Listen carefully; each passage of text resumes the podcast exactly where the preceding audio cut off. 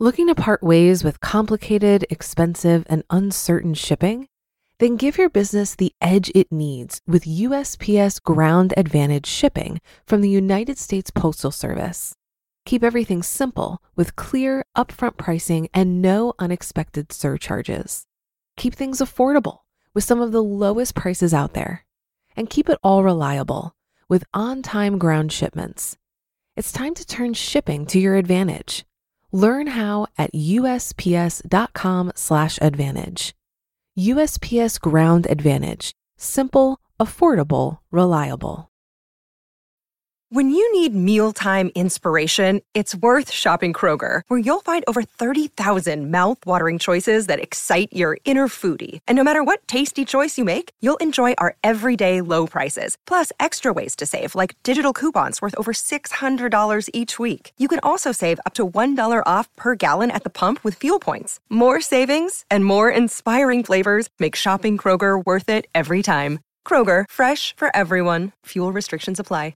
This is Optimal Finance Daily, episode 1651 Goal Setting for the Win by Dawn Starks of SimpleMoneyPro.com.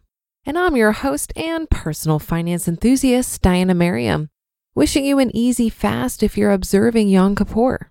This is the show where I read to you from some of the best personal finance blogs on the planet, sometimes a little too enthusiastically.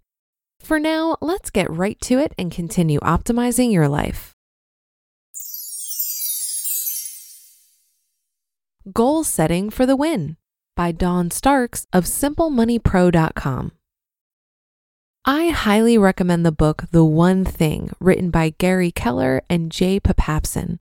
It's a terrific read and has helped me enormously with my time management challenges. The accompanying podcast is also excellent.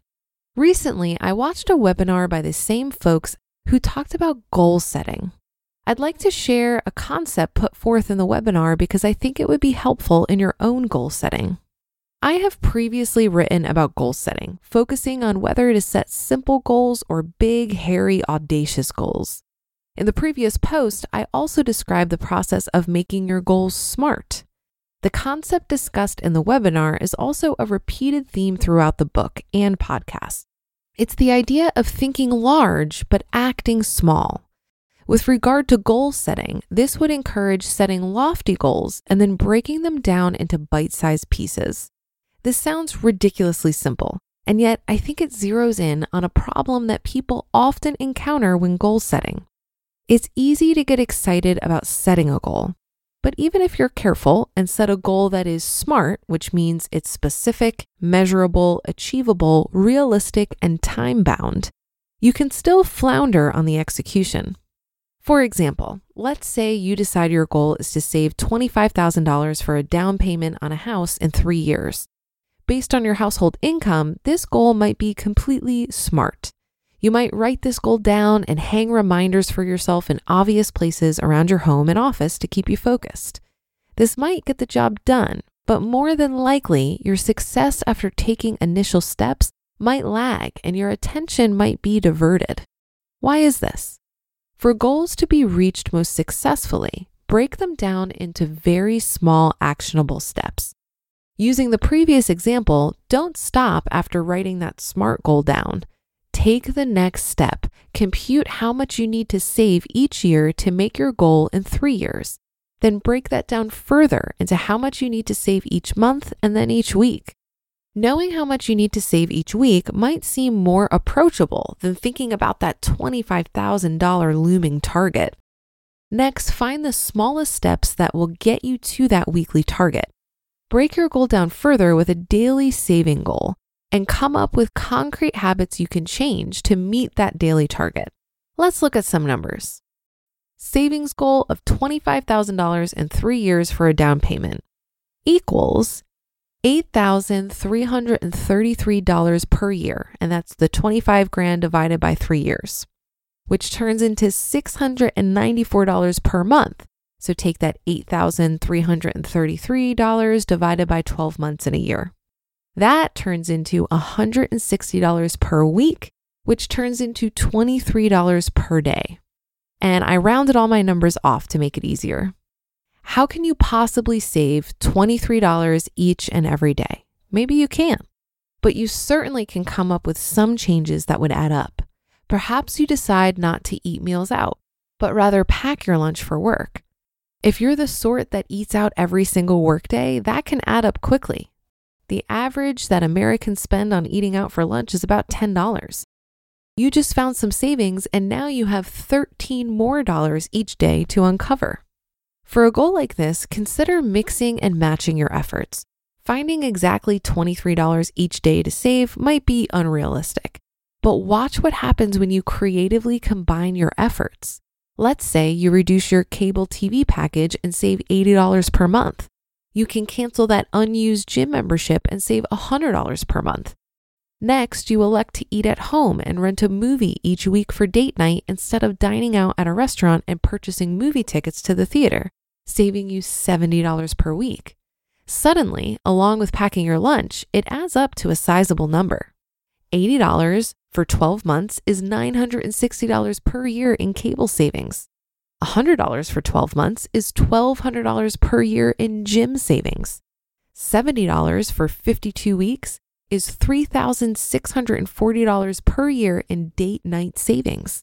And $10 times five workdays times 50 weeks is $2,500 per year in work lunch savings. Your grand total $8,300 per year.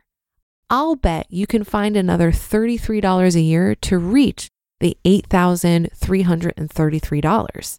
Now you have a concrete plan of small steps to take. Cancel the gym membership, reduce the cable package, pack your lunch for work, and have date nights at home. Having a specific plan that consists of small actions is far more likely to succeed than a goal that, while smart, might feel like climbing a mountain each day. Once you set up a plan to achieve your goal, you can stop focusing on the $25,000 in three years. Instead, you take action with your first two steps and then solely focus on the lunch packing and date night revision.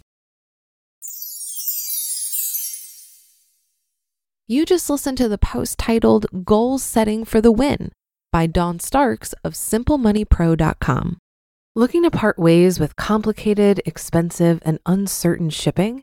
Then give your business the edge it needs with USPS Ground Advantage shipping from the United States Postal Service. Keep everything simple with clear, upfront pricing and no unexpected surcharges. Keep things affordable with some of the lowest prices out there. And keep it all reliable with on time ground shipments. It's time to turn shipping to your advantage. Learn how at usps.com/advantage. USPS Ground Advantage: simple, affordable, reliable. If you've been using Mint to manage your finances, I've got some bad news. Mint is shutting down. But now for the good news. There's a better alternative. Our sponsor, Monarch Money. Mint users are turning to Monarch Money and loving it. Maybe you're saving for a down payment, a wedding, a dream vacation, your kids' college? I've found that Monarch makes it so easy to help you reach your financial goals, whatever they are. I definitely wouldn't be able to allocate my finances or plan as clearly without help from Monarch. In fact, Monarch is the top rated all in one personal finance app. It gives you a comprehensive view of all of your accounts, investments, transactions, and more. Create custom budgets, set goals, and collaborate with your partner. And now get an extended 30-day free trial when you go to monarchmoney.com/ofd. After trying out Monarch for myself, I understand why it's the top-rated personal finance app. And right now, get an extended 30-day free trial when you go to monarchmoney.com/ofd. That's M O N A R C H M O N E Y dot com slash OFD for your extended 30 day free trial. I've heard great things about the book referenced at the beginning of this article, The One Thing by Gary Keller. But honestly, friends, I just returned it to the library because I couldn't finish it. I think the book made a great case for the need to prioritize and identify the one thing you can do that'll make the other things on your list easier or irrelevant. Where it lost me was the book didn't do a good job of explaining how to identify that one thing. I find for myself, I'll think I've identified the one thing, then I'll roll up my sleeves and get to work only to discover that my assumptions about how things will unfold may be incorrect. It doesn't mean that my efforts are wasted, as I needed to take action in order to come to that conclusion and decide the next thing I'll try. But the point I'm trying to make is that identifying the one thing isn't always so simple. It's important to remember when goal setting or coming up with plans that many times these plans are based on a lot of assumptions. And those assumptions may or may not be true over time, or they may change and require us to modify our plans and goals accordingly. So, in the example here with saving $25,000, this probably is based on assumptions of what your income will be over the next three years. If your income actually comes in better or worse than you expected, you'll need to adjust the plan accordingly. I mention all this because I tend to be pretty rigid about goals, and this has led me to deprive myself of all the fun that comes with heading in a promising direction. So, if you're like me, consider the need for flexibility when working towards your goals. And that should do it for today. Have a happy rest of your day, and I'll see you on the Friday show tomorrow, where your optimal life awaits.